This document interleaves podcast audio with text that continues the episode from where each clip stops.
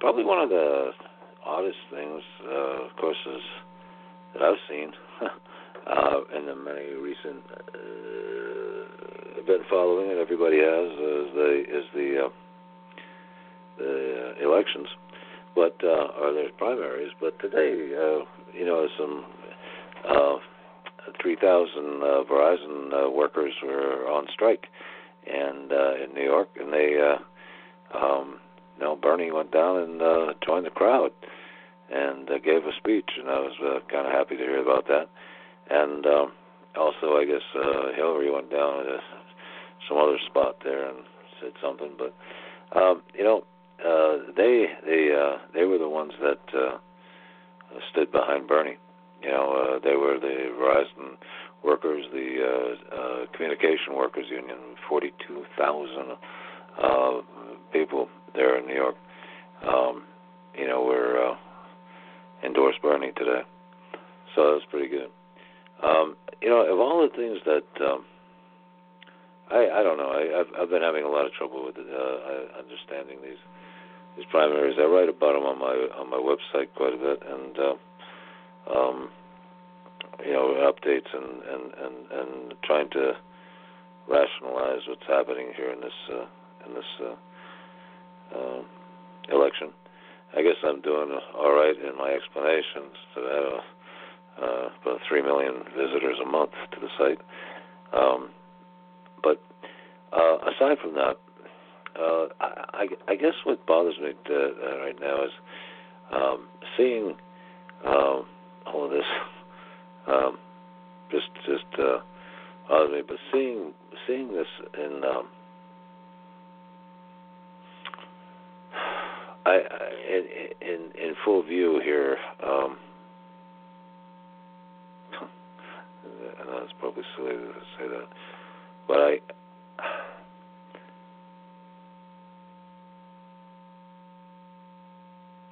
I'm kind of at a loss for words with, when it comes to this when it comes to this election. Uh, and, and the whole the whole democratic process, you know, just just just eludes me on, on this. I didn't think it did it would be so. I, I I always knew it was rigged. I always knew there was rigging involved. But now that you know, now that you see your own these own your own parties uh, tearing down front runners. It's like uh, it's unbelievable because the fix is in for the for you know the fix is in for Hillary. The fix was in for you know anybody but Trump. so you know it's uh, it's kind of interesting the way politics works. But there's a couple of really good union things that came up uh, recently, and. Uh, and I'll talk about that. Department of Education just did something major for Americans with disabilities. And let's let's look and see what that was about because I, I uh, a lot of great things are happening for us in, in some areas. Starting yesterday, more than 387,000 people began finding out they qualify for complete forgiveness of their existing federal student loan debt. Wow. Since 2012, people certified by the Social Security Administration as totally and permanently disabled were able to use that finding to qualify for discharge of their federal student loans. Even though these 387,000 people dis- were, uh, qualified for discharge of their student loans, they continue to struggle with their federal student loans, um, often because they just don't know they could have their debt discharged. Uh, well, Natalia Abrams, executive director of Student Debt Crisis, said that her organization is both encouraged by their, these steps and empowered to demand more comprehensive reform.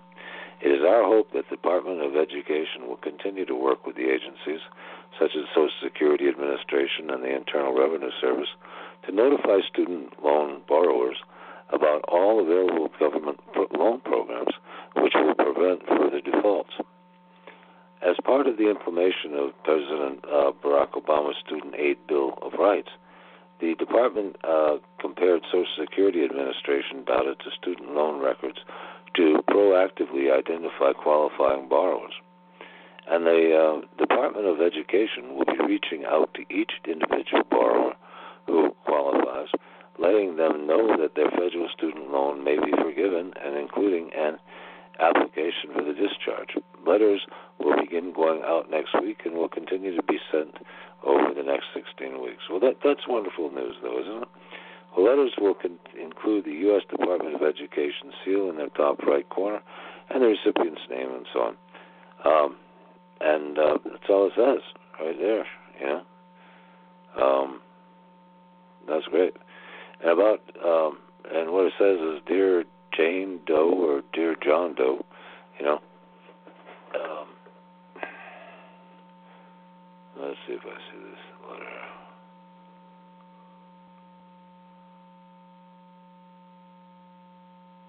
Oh, excuse me. That's almost impossible to read that. But um, you you'll know what it is if you get if you get the Department of Education letter for total and permanent disability discharge. You'll know it when you get that one.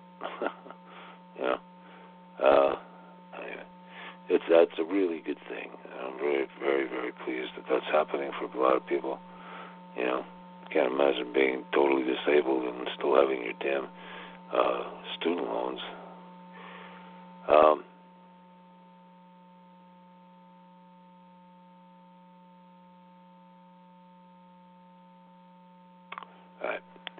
This past week, yeah, fifteen dollars an hour is only part of the answer. This past week, two of this country's biggest states, California and New York, took monumental steps to combat income inequality in America.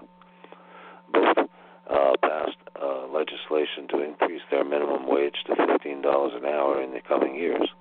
That's more than double the paltry $7.25 an hour guaranteed by the federal government. More than 9 million working people will benefit from the higher wages and larger paychecks. This is really life altering. Yeah, it is. It is. It, it really is.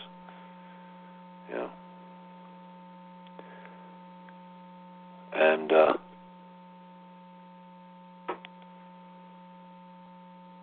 the effort to increase the minimum wage does not end with California and New York. There are 21 states languishing uh, at the 7.25 an hour rate. Nor does it end simply with lawmakers ensuring uh, fair pay for hard work. There are other uh, tools in our kit that can uh, make a big difference. For example, how about harnessing our considerable uh, consumer power to help uh, support good employers who treat their workers well? Well, the typical American um, The typical American consumer cares about what he or she places in their shopping carts. Uh, environmentally friendly products, organic and natural foods, and socially responsible companies bank on people consciously deciding which of these purchases best reflect their values. But when it comes to fair wages and good working conditions, consumers often don't know where to start. This late campaign, uh, hashtag Buy Blue from Labor 411, the nation's number one union directory, is a uh, week long educational effort that kicks off on April 11th to encourage and uh, celebrate the ability of consumers to use their buying power to make a difference and strengthen the middle class. In a country where consumer spending accounts for nearly 70% of gross national product, America's consumers have a t- tremendous opportunity to effect real change. During uh, during number, this is worth mentioning again um, that our country, consumer spending accounts for nearly 70% of the gross national product.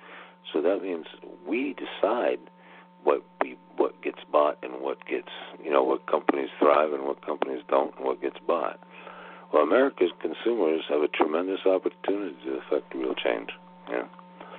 During uh, hashtag Buy Blue, I just um, uh, hashtag Buy Blue Week we ask the consumer uh, sign a pledge to purchase two union made products by buying blue. That change can happen a few products at a time. Multiply that by millions of shoppers, and you've got yourself real change. We can build a movement that has make that can make a difference of working families. We ask that you join us and buy blue the week of November of April 11th that's this week. So that we can uh, take the next steps to move uh, equitable America. For more information, visit Buy Blue. And I'm going to go to that site because I think it's um, it's important. This being Union Week, uh, Labor 411 is the name of it. Buy Blue. B Y B L U E. Yeah. Interesting, too. Yeah. Uh,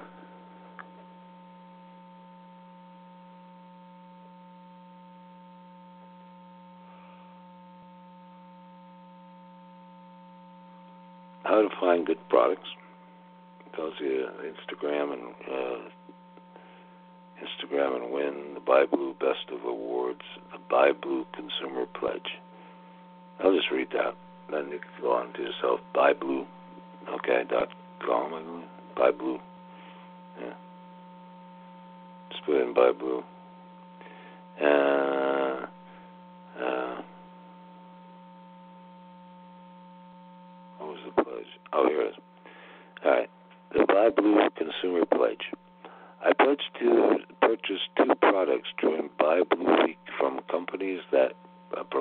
Good jobs here in the U.S. By buying blue, I am pledging to use my consumer power to support American middle class jobs and fight back against the country going economic equality. Hmm. For ta- for taking the buy pledge uh, for taking the buy blue pledge, you will be entered in a raffle to some pl- wonderful places, courtesy of Labor 411. Our super pledgers, uh, those who not only sign the pledge but also upload photos of themselves in American Make Goodies. Uh, that's too much trouble. Uh, let's see. There's just a list of companies that.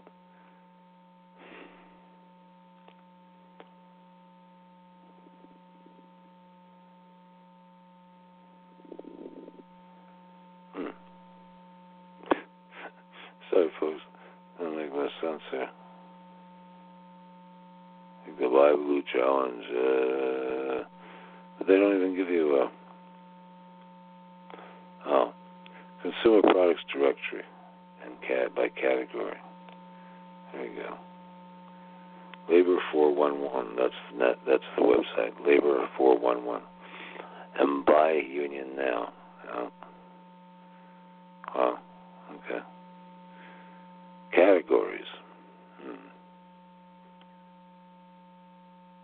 alcohol and beer, two different things.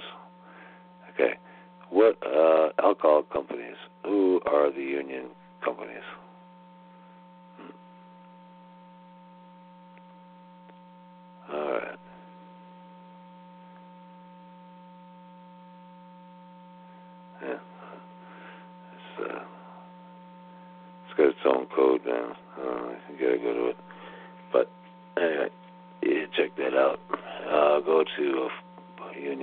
411, Labor 411. Check it out. Check it out. It's very cool. Now let's see what else we got here that would be interesting. Uh, um.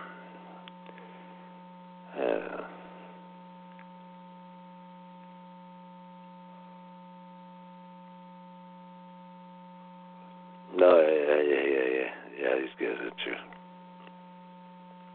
Anybody ever hear about the American Enterprise Institute? Yeah, it's the biggest bunch of neocons that, that you know. Uh, they're they're all um, what they call PNACers, you know, Planned American Century, planned the new the planned PNAC, planned uh, new American Century, and uh, they're the guys that got us into the Iraq War, you know, and it's, uh, just just crazy bastards. They're all they're all Bush Bush bastards, and uh, uh, what's remaining left of them. Uh, they create a fantasy about runaway CEO pay. I'd rather pass that. that, that uh, I don't like giving them any credit whatsoever for anything. Even I, I don't even like to, to to put their bring up their name, the American Enterprise Institute. I mean, a bunch of blockheads they are there, and what that they, what they've cost this country is so amazing and can never be taken, can never be made up. And you know, with the Bush, with eight years of Bush and and and, and another eight years of Obama, been hell on wheels because uh, these guys have more or less been in charge of the military uh, for the last uh, 16 years. Yeah, yeah. I don't realize that, but it's true. It, yeah, it's true. Uh,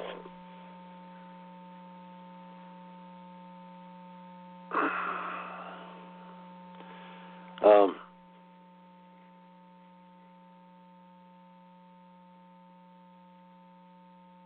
Richard Trumka, uh, the AFL-CIO president, issued the following statement in reaction to the Department of Labor's final fiduciary uh, ruling. Long overdue. Uh, Department of Labor rule will protect retirement investors. Well, Richard said that um, the AFL-CIO President Richard Trumka ensured the following statements and reactions to the Department of Labor's final uh, fiduciary ruling. We applaud the Department of Labor for getting the fiduciary rule over the finish line after a long and thorough rule making process that took into account a multitude of stakeholders' interests.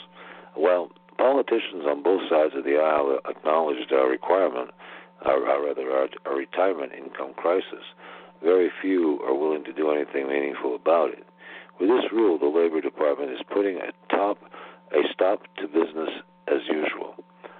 Means putting an end to the siphoning off of hard-earned retirement funds by salespeople uh, masquerading as objective investment professionals. We know that financial industry opponents of the rule will continue their efforts to prevent it from being enacted, and the AFL-CIO will be watching to see how members of Congress respond to their entreaties.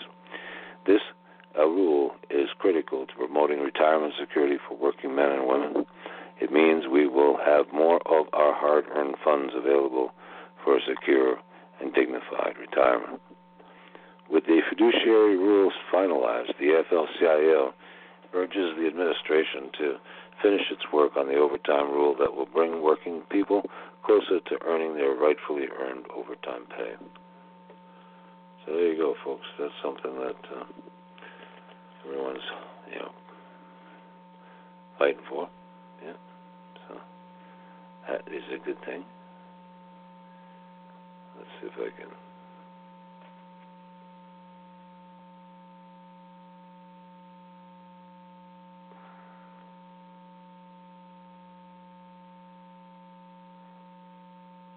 I think I saw this one, but I'm not sure. Yeah, I read this. All right. Um, there's all kinds of problems, you know. All kinds of problems.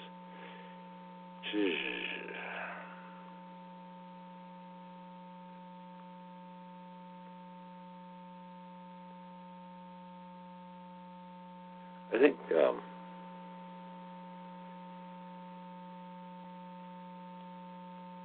let me see if uh, I'd, I'd like to um, read this. How this is only about four minutes. How did Wall Street wreck the U.S. economy? We had another crisis. We called it panic. We had different names for them. For 140 years, the pattern is just unmistakable. It's Elizabeth Then Warren the talking. Great Depression. And coming out of the Great Depression, we put three new regulations in place. Glass-Steagall, which divides our community banks from the Wall Street investment banks, FDIC insurance, and some SEC regulations so you can invest on Wall Street and they can't cheat you too directly. For 50 years, we have no bank failures, no major crises.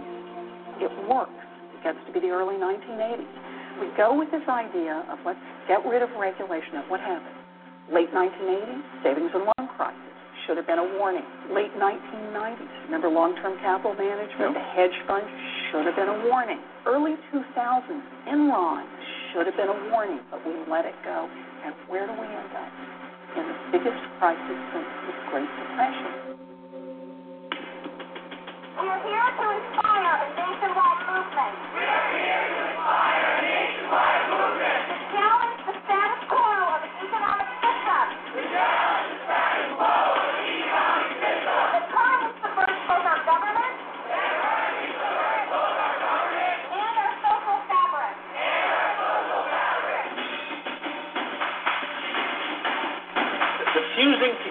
Of the idea of banking with inherently risky speculative activity is, in my judgment, unwise. And we are deliberately and certainly with this legislation moving towards inheriting much greater risk in our financial services industries.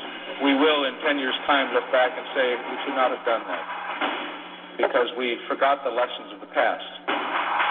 I made a mistake in presuming that the self interests of organizations, specifically banks and others, were such as that they were best capable of protecting their own shareholders. We're talking about betting against the very thing that you're selling without disclosing that to that client.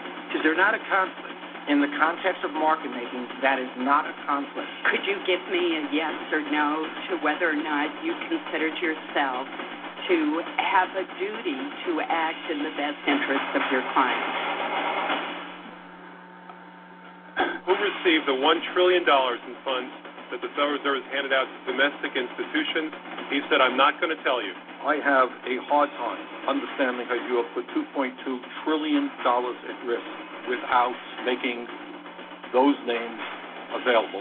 It's long overdue. We need to audit the Federal Reserve.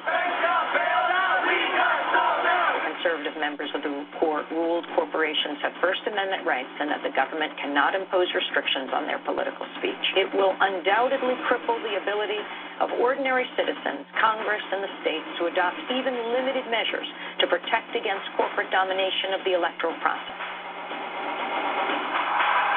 There is nobody in this country who got rich on his own. You moved your goods to market on the roads the rest of us paid for. You hired workers, the rest of us paid to educate. You built a factory and it turned into something terrific or a great idea. Keep a big hunk of it. But part of the underlying social contract is you take a hunk of that and pay forward for the next kid who comes along.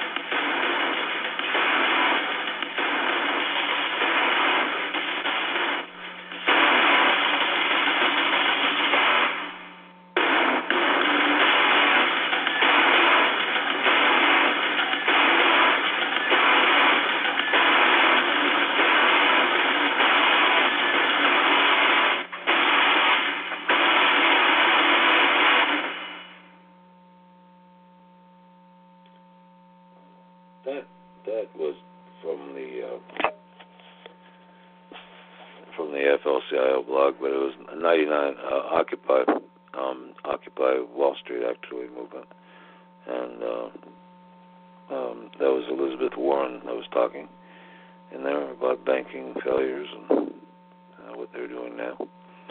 Um,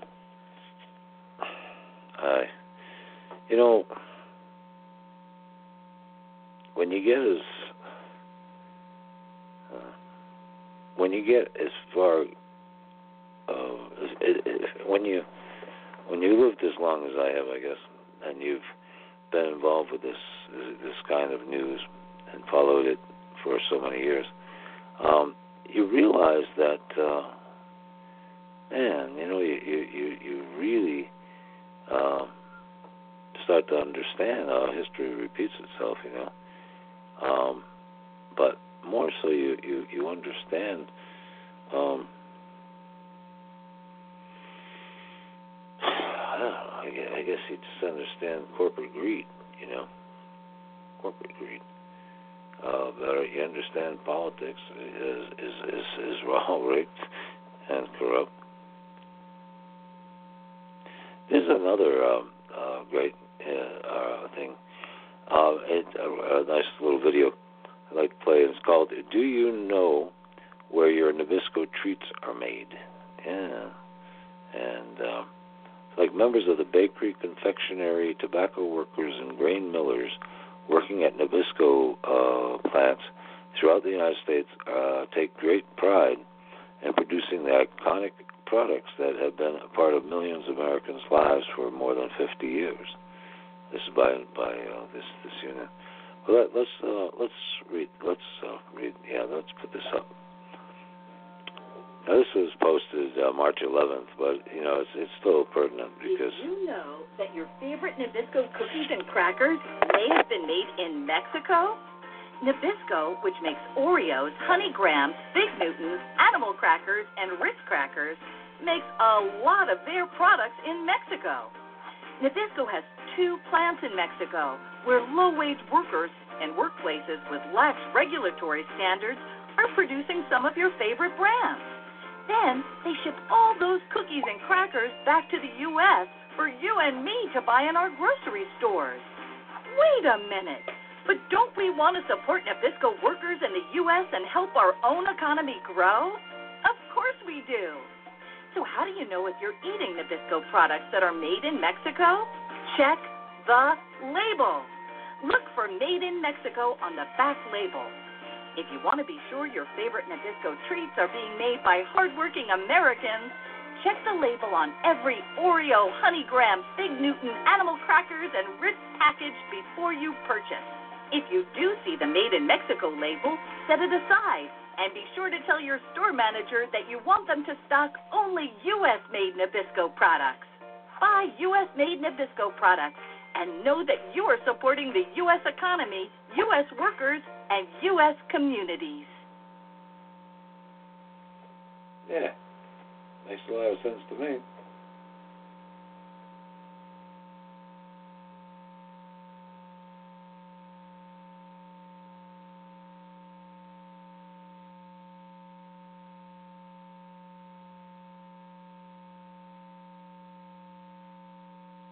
Yeah.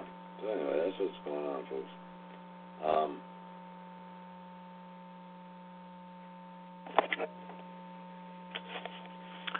T-Mobile, uh, their dirty tricks, secrets uh, exposed, unfair firing, uh, and deceiving customers, and more.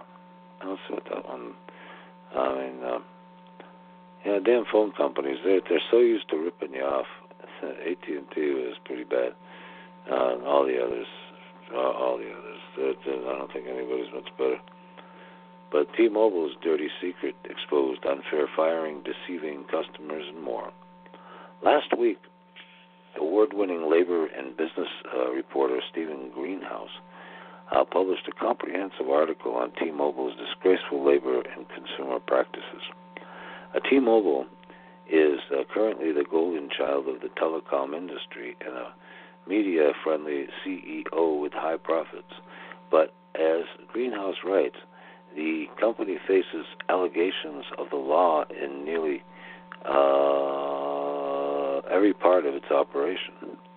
The New York State Attorney General is investigating T-Mobile for deceptive advertising, um, particularly regarding its no contract requirement, and claim uh, central to the company's spread, uh, the company's and rather, I'm sorry, claim uh, central to the company's appeal as the uncarrier, whatever that is. And um, anyway, it, it it it goes on and on, blah blah blah. blah. So anyway, they they they were uh, they were uh, screwing around, you know. Yeah. If any workers at any company need a union, it's T-Mobile. In contrast to the company's laid-back, uncarrier image, um, employees in T-Mobile call centers are subject to high stat, high stakes metrics that take into account everything from number of calls, a number of seconds on a call, to when they go to the bathroom. Severe anxiety and panic attacks are common. Um, Greenhouse interviewed former customer service rep Julia Kraus, who reported vomiting from stress from work and that her manager often ordered employees who had the work, worst sales numbers or longest average time call times to wear a dunce cap. Oh boy. Help uh, might soon be on the way. The organized T-Mobile Workers United has uh, brought together employees from all over the country to support each other and push to change T-Mobile's policies. This week, the TU uh, became an organizing vocal with the Communications Workers of America and uh, with none other than fire worker uh, with none other than fired worker Joshua Coleman as one of its leaders. Hmm. Good for them. Good for them. Oh boy.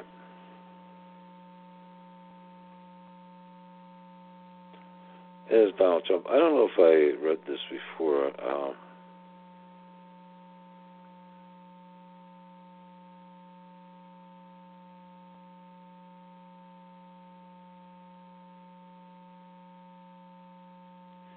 yeah. Um, let, uh,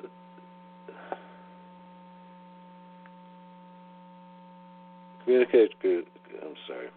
Um, Communication Workers of America want your stories about voter suppression. So they they uh, they.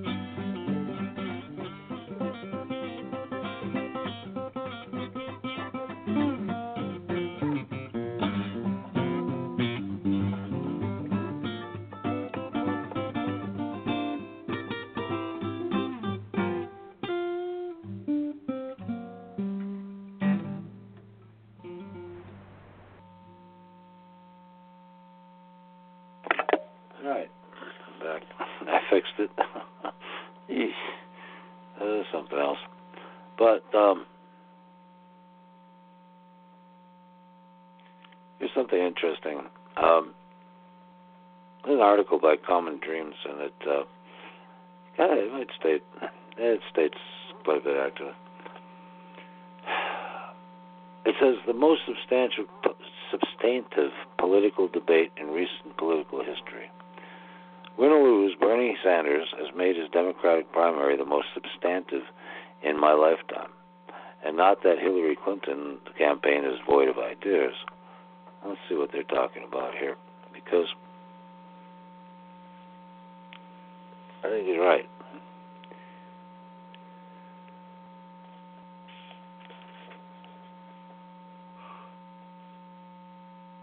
There. Um, not that Hillary doesn't campaign is devoid of ideas. She has some thoughtful ones, but the boldness of Sanders' proposal is what has driven this historic and instructive debate. The, the dynamic so far consists of Sanders setting a marker free tuition, universal free health care, breaking up the banks, uh, and a $15 federal minimum wage, a $1 trillion public works investment, and Clinton responds, and there's two camps engaged in a spirited, intelligent, and surprisingly concrete debate. This back and forth has, has uh, forced both candidates to raise their game. When Sanders proposed free college tuition, Clinton responded by unveiling her detailed new college compact plan. When Clinton attacked Sanders for failing to identify revenue sources for the finance his free tuition and health care proposal, he promptly posted chapter and verse on his website.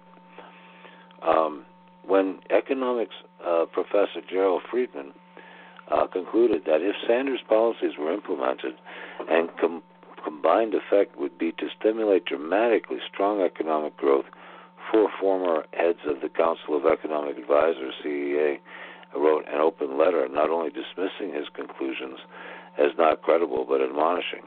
Making such promises runs against our party's best traditions of evidence based policy making, they said. Huh? But the three part three paragraph letter generated a collegial collegial scolding from James Galbraith, for I thought he was dead. Um, executive director of the Joint Economic Committee of Congressional counterpart of the CEA. Geez, what a mouthful that is. He's the direct, the, former, and not even current, former executive director of the Joint Economic Committee of the congressional counterpart of the CEA. Oh my God. He pointed out the signatories' own lack of evidence for their edu- for their conclusion. I looked to the bottom of the page to find a reference to link to your rigorous reviews of Professor Friedman's study. I found nothing there. That led of the uh, that led one of the signers to undertake a far more detailed response, which in turn generated an instructive and very and much too rare discussion uh, degrade. Uh, I'm sorry, regarding the validity of assumptions inside the back, black box of conventional economic models. Phew, what a mouthful this was. The back and forth has also revealed strategic differences born of a distinct political philosophies. Bernie would deal with concentrated economic power uh, through structural change. Hillary would rely on regulatory oversight. Bernie would work to break up giant banks directly. Clinton prefers to strengthen the Dodd Frank law. Clinton sees Sanders' proposal as politically untenable.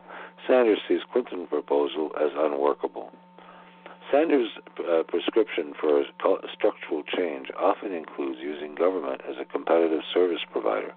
That is the case with his proposal to relieve postal banking from 1910 to 1967. Uh, the U.S. Post Office, the most ubiquitous of all public institutions, provides financial services. At its peak, in 1947, the U.S. Postal Bank had over 4 million accounts and deposits exceeding wow exceeding 3.3 billion dollars. Almost 90 90 million people in the United States have no bank account. What? Wow. Almost 90 million people in the United States have no bank account and pay about 10% of their income in fees and interest to gain access to credit or other financial services. Wow, 90 million people don't have bank accounts. Huh? Today, the USPS, Postal Service, already handles money orders.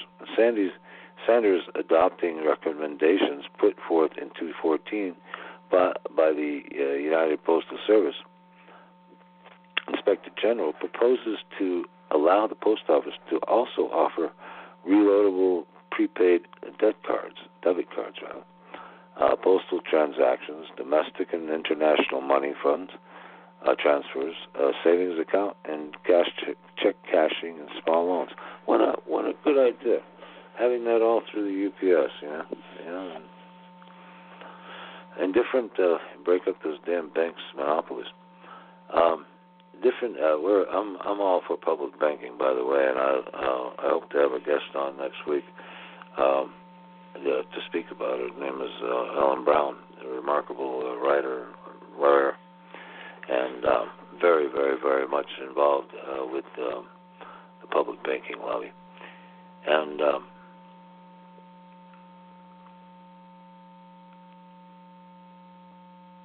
Different political philosophies may also explain Sanders and Clinton's uh, contrasting positions on uh, means testing. Sanders proposes free education at public colleges and universities for billionaires and paupers alike. Clinton's degree d- disagrees. She finds it ethically offensive to require taxpayers to foot the college tuition bill for those who can't afford to pay. I disagree with free college for everybody. I don't think taxpayers should be paying to send Donald Trump's kids to college. She said uh, several times during the campaign. As for those who can't afford to pay full fare, she notes that her education plan makes everybody put some skin in the game. Well, Hillary has the support of most economists. 22 uh, selected by NPR's Planet Money, NPR. 22 economists selected by National Petroleum Radio's Planet Money from across the political spectrum turned thumbs down on Bernie's proposal. 2007 Nobel laureate Eric Maskin spoke to most of his most sorry spoke for most of his profession. Uh, many students can afford to pay a considerable amount toward their higher education. It is wasteful to give them a free ride. Yeah, well, why is why should we be giving people free rides for uh, to build uh, guns, you know, or free rides to to banks, or free rides to uh, you know corporations to pollute the, the everybody, you know? That's a free ride. Education is not a free ride. That you know, people got to earn their education, you know. So, but you know, to make it free, that's a wonderful thing. That's a wonderful thing. For Sanders, programs designed to help only those in severe economic distress save taxpayer money, but the savings are achieved by a great moral and social are achieved by a great moral and social cost. For Sanders, programs designed to help only those in severe economic distress save taxpayers money, but the savings are achieved by a great moral and social cost means testing and imposes a considerable and often humiliating burden on families to prove their dire straits, not to mention an avalanche of paperwork and significant overhead expense. He would also note that programs that involve uh, means testing also tend to have a bumpier ride and shorter life expectancy than universal programs. Consider the divergent past, present, and future of Medicare and Medicaid. Sanders and Clinton's uh, proposal for health care reveals similar ideological strategic differences. Both accept that Obamacare has extended health insurance to tens of millions of people, while Clinton believes we can get to universal health care by further uh, further expanding Obamacare. But Sanders disagrees. He considers the foundation of Obamacare a network of increasingly concentrated private profit oriented insurance companies, an insurmountable obstacle to achieving universal, affordable health care. And with massive studies, the Obamacare uh, exchange has have uh, sorry the Obamacare exchanges have exceeded health insurance to millions, but health insurance does not necessarily translate into access to health care. Nearly a quarter of all non-elderly adults are uninsured. Wow. Nearly double that rate in 2003. As a result, almost half go without a doctor's visit, medical test, or prescription due to costs. And under Obamacare, the average deductible for families with a silver plan is about $6,000. And out of pocket costs for copayment and deductibles can be as high as $13,200. Dr. Robert Zarr, president of Physicians for National Health Care, observes in short, under the new health law, we're witnessing a dramatic acceleration of the trend of shifting more and more medical costs onto the shoulders of patients and their families. And even as medical costs and premiums rise, and as private health insurance companies reap record, record profits. Government spending currently accounts for over almost two thirds of U.S. health care spending when we take into account um, tax expenditures. As David Himmelstein, co-founder of blah blah blah, uh, we uh, already pay for national health insurance, but we don't get it.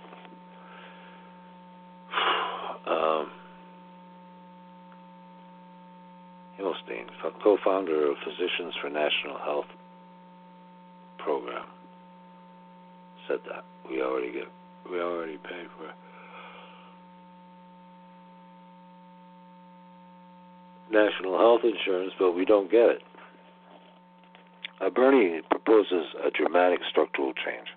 A single non-profit insurance company, Medicare for All, and would provide free health care without deductibles or copays, negotiate prices with the pharmaceutical industry that boasts a profit rate five times higher than that of the rate of the median Fortune 500. Unlike in the debate involving free tuition, where um, both sides agree that sufficient public money exists but disagree on its appropriateness. Deep and often vehement disagreements exist about uh, the financial impact of Bernie's health proposal. Critics estimate savings from reduced overhead and drug uh, prices to be only a fraction of those projected by Sanders' supporters. Uh, but again, the fact and forth, the back and forth is readily available for those waiting to make their own decisions. Sanders envisions a government role not only as insurer but also as a direct provider of health care. And um, his vehicle for this is the Government Finance and Operative Veterans Administration. Most of those readings, this will be surprised because of the scandals regarding the long wait times, but these are problems of access, not quality. Many independent studies of the VA here and abroad found it one one of the most effective and lowest cost medical systems in the United States. Its long term care model allows it to profitably focus on prevention. Salaried doctors allow it to avoid allow it to avoid a fee for service model that encourages waste and its pioneering um, information technology allows for data gathering and sharing that reduces medical mistakes and identifies areas of uh, improvement. Um,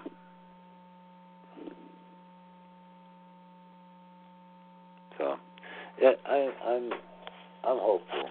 I'm hopeful, very hopeful that uh, we develop a, a system of healthcare all, just to get back and just just to get us into the 21st century. Yeah.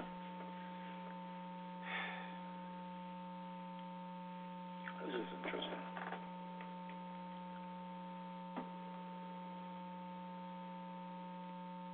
Um,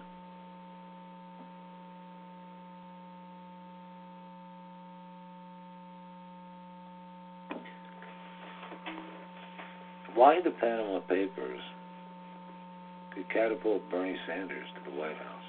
Okay, interesting. Um, but um, it's a pretty long article. what what I, I'll do is I'll refer you to this article, and uh, jeez.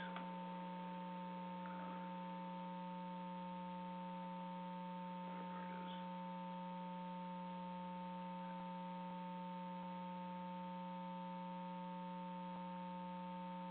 Hold on, folks. I'm just trying to trying to get this article up. All right.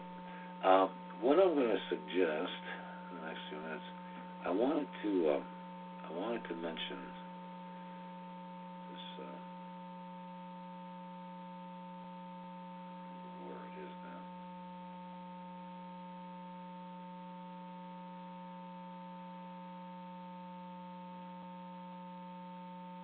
I guess I misplaced it.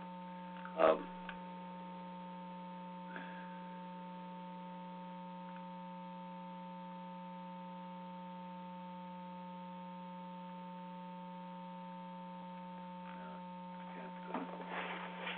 some reason, I can't seem to. Uh.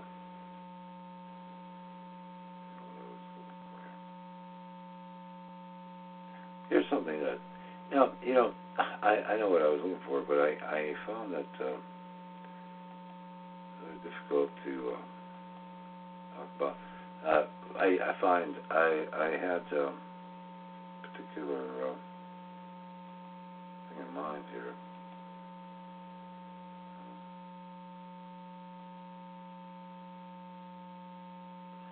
Wanted to, before I close tonight, I wanted to just talk about the uh, uh, about the uh, layoffs and stuff in the state. Um, some bad stuff happening, and it's just, know, Connecticut is just a nowhere, man. It's just really seriously becoming nowhere, you know and no place to live for I mean rich people and poor people are leaving the state. Yeah. Really kinda kinda sad. I just wanted to read a couple of things here that Larry sent me today. Um,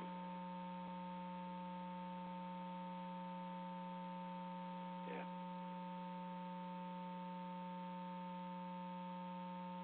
Um, this is from the Connecticut News Junkie, but it, it says that uh, unions criticize Malloy administration over layoff tactics. Okay, uh, we just had a he, he just put out a whole bunch of layoffs. I mean, we're talking almost 3,000 public workers in Connecticut are, are targeted for layoff, and uh, uh, in, in the next couple months. State employees were walked off the job. Walked. Uh, Hang on a second. State employees were walked off the grounds of the Connecticut Juvenile Training School on Monday of this week, and on Tuesday, about 40 clerical workers at the Department of Social Services were laid off in a conference call, according to um, union officials. This is a terrible and inhumane way to handle layoffs, Yolanda Rolando, rep president of AFSCME, Local 90, 196, representing clerical workers, said, It's also an indictment of the governor's so called new economic reality, which seems to be an excuse for punishing middle class state workers instead of asking our wealthiest citizens to sacrifice a little bit of protect uh, or to protect public services. The Malloy administration announced Tuesday that 71 employees in the Department of Economic and Community Development, Department of Mental Health and Addiction Services, and Department of Social Services were laid off. That brings the, the total number of layoffs to 236, and the administration laid off 165 employees from the Department of Children and Families and Department of Mental Health and Addiction to lay people that need it the most. Uh, and these, these are these are, are, are, are agencies that are having a difficult, difficult time already uh, keeping up with, with, with their workloads, but now they're cutting back on these people. There are another 147 layoffs expected by the Department of Corrections, but no official notice um, beyond any announcement from the commissioner has been given to those employees. I don't know who who, who it's going to hit or when or where.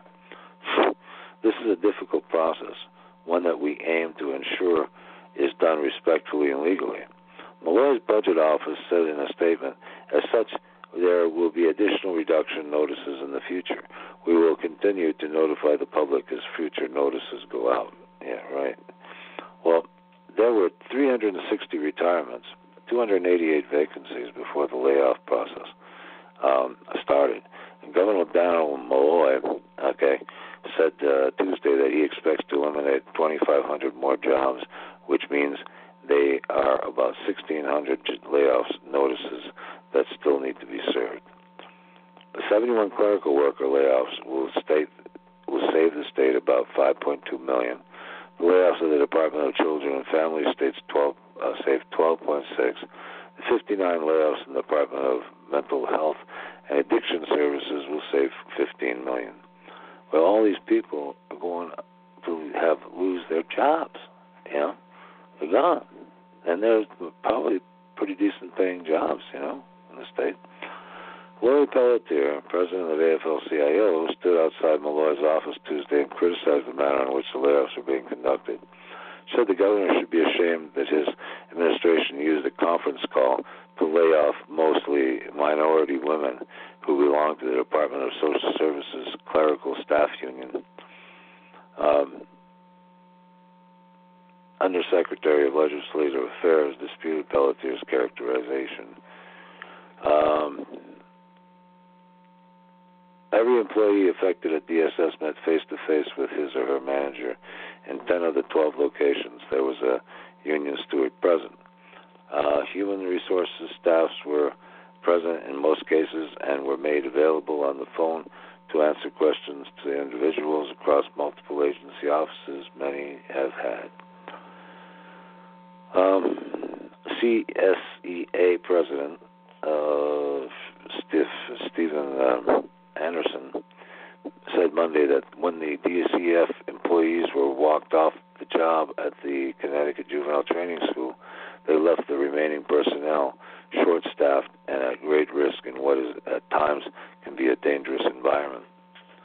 And asked why the state employees were told to go home uh, before even starting their shift, Malloy said it was because that's how you do things in this day and age. Yeah. He said state employees will continue to be paid for a certain amount of time, which means that they have time to search for another job. And we want to be as supportive as we can of those individuals who, through no fault of their own, are no longer working to be going to be working with the state. State employees will be able to file for unemployment after they stop receiving a paycheck from the state. Well, there you go, folks. And, uh, that wonderful upbeat note, we're going to leave here tonight, and thank you for joining me. And um, you know, we'll be we'll be in touch. Oh, next week, um, I just want you to know, next week we have some uh, couple of things happening. Um, hope to have a couple of interesting people on. Um, one guy that I'm, I that I hope to have on uh, next uh, Tuesday night, or Tuesday or Thursday, but most pro- probably Tuesday night. Might be uh, political.